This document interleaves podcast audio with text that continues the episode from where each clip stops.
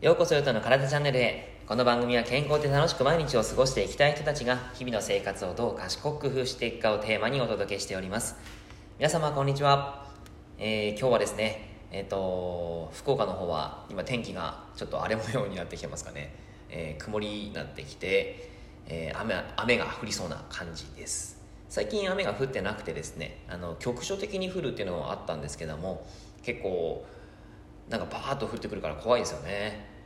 あの地元の山形の方でも結構ねあの災害があったみたいで、まあ、僕のですね両親のところは全然大丈夫だったんですが、えー、ちょっとですねあの田舎の方のところが結構、うん、氾濫とか起こしててですね心配なんですが、はい、皆さんも地域もそういった形で結構ね局所的に降ったりもしますからあの気をつけてください。はい。じゃあですね今日はですね骨を強くする栄養という内容をお話しします。実は骨を強くするというと結構考えてしまいがちなのはカルシウムを取ろうというふうに思っちゃうと思うんですが実はですねカルシウムだけでは強あの骨って強くならないんですよね。はい。これをですねちょっとお話ししていこうと思います。で年齢を重ねていくにつれてやっぱり転んで骨折をすること。これが結構ね怖くなってくる方多いです。僕のあのご年配のお客様もやっぱり転ばないことっていうのがすごい一つの課題みたいですね、えー、理学療法士さんに言われたりもちろんドクターにも言われたりするらしいんですけどもやっぱり転ぶなよっていうふうに、ね、それちゃんと歩く時にねそのなんかつまずいてっていうのが怖かったりするので、まあ、そこら辺がねあの本当にちょっとこう年齢を重ねるにつれて、えー、危ない危険なものになってくるとは思うんですけどもそれをですね、まあ、その改善するには運動が必要なんですが逆に骨を強くするということも結構必要だったりします。その栄養面での指導ですね今日はお話ししていこうと思います、えー、結論からお話ししていくとカルシウムの他にビタミン D ビタミン K マグネシウムタンパク質ホルモン。この部分がですねちゃんとこう考えていくと、えー、不安が解消されたりするんですが、えー、骨ってですね、まあ、骨って毎日代謝されてるんですね。で大体約3ヶ月ぐらいでその骨がまた新しく作り変えられていくというふうに言われています。でその材料となるのがカルシウムリンというものが入りますがえビタミン D がカルシウムの吸収を促進してビタミン K とマグネシウムがその骨の強固な部分を作っていくということです。さらに骨を形成する時はその骨組みっていうのが必要になってくるのでそこにコラーゲン、え、タンパク質というのが必要になってきます。そしてですねその骨の代謝を促すものがホルモンになってくるわけなんですけども副甲状腺ホルモンというものとあとはエストロゲン女性ホルモンですね。あとはカルシトニンというホルモンが関わってきます。このバランスがとっても大切なんですね、えー、まあ、つまり何が言いたいかっていうと骨を強くするためにはあのカルシウムだけ取ってればいいってもんじゃないということなんですね。牛乳飲んどきゃいいっていうわけじゃないです。ちなみに牛乳もですねあの腸内環境を良くなくさせてしまうんであんまりおすすめではないんですがはい。まあ、カルシウムももちろん必要ですけども他の部分が必要だよということで、あのー、まあ、特にですね、えっと、閉経された女性だとエストロゲンの数値っていうのが低下していくんですね、まあ、エストロゲンもそうだしあとプロゲステロンもあの減っていってはい、あのどちらも減っていくんですけどもそのエストロゲンは骨の形成を進めてまた骨の吸収を抑えます。なので、えー、骨がまあいい状態でそのままいけるんですがえー、これがですねうまくいっていないあのエストロゲンがかなり低下していたりとか、まあ、栄養素が足りない場合は骨粗しょう症になってしまうということもあったりするんですね。ここで、えー、やっぱりですねその重要になってくるのがカルシトジニンというものですね。これは甲状腺から産生されるホルモンでこのカルシトジニンっていうのはえー、骨の吸収を抑えて相対的に骨の形成を更新させる、まあ、骨の形成を促してくれます。そして甲状、まあ、ただこれが、え、低下している甲状腺機能が低下しているとその作用が低下するわけなんですね。なのでエストロゲンの分泌が低下していてさらに甲状腺機能が低下していると骨がもろくなりやすくなります。はい。というわけで閉経後の女性のですね体というのはかなりあの骨の代謝がうまくいかなくなることが多いんですね。だから骨の変形であったりとか、えー、まあ、それこそその骨が折れやすくなってしまうということがあるわけなんですね。はい。だからこそその、まあ、この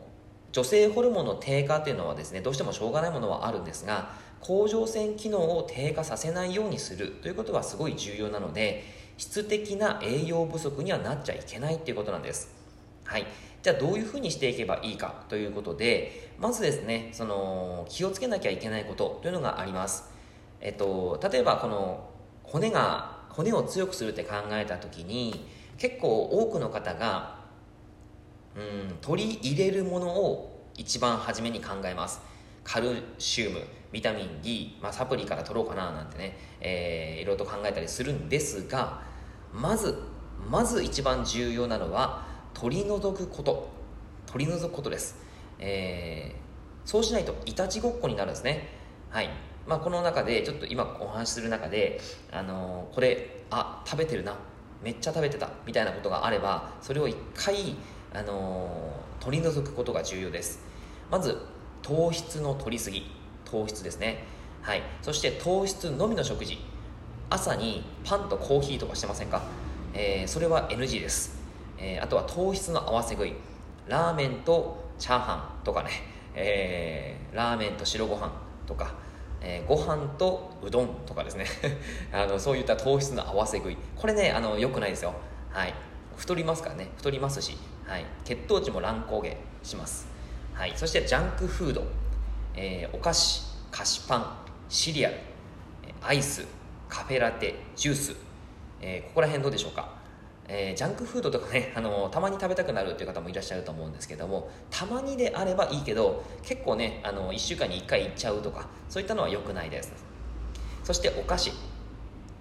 これはねもう皆さん結構あの多くの方が甘いものを欲していたりとかするんですけども結構ねこの甘いものを欲してしまうというのも、えー、体のメカニズム的にしょうがない部分があるんですね。えっ、ー、とまあ血糖値の不安定性あとは体のうん、まあ、体の中の話になってくるのでちょっとあの今日は割愛しますけどもやっぱりその甘いものを欲してしまう体になってしまうんですね。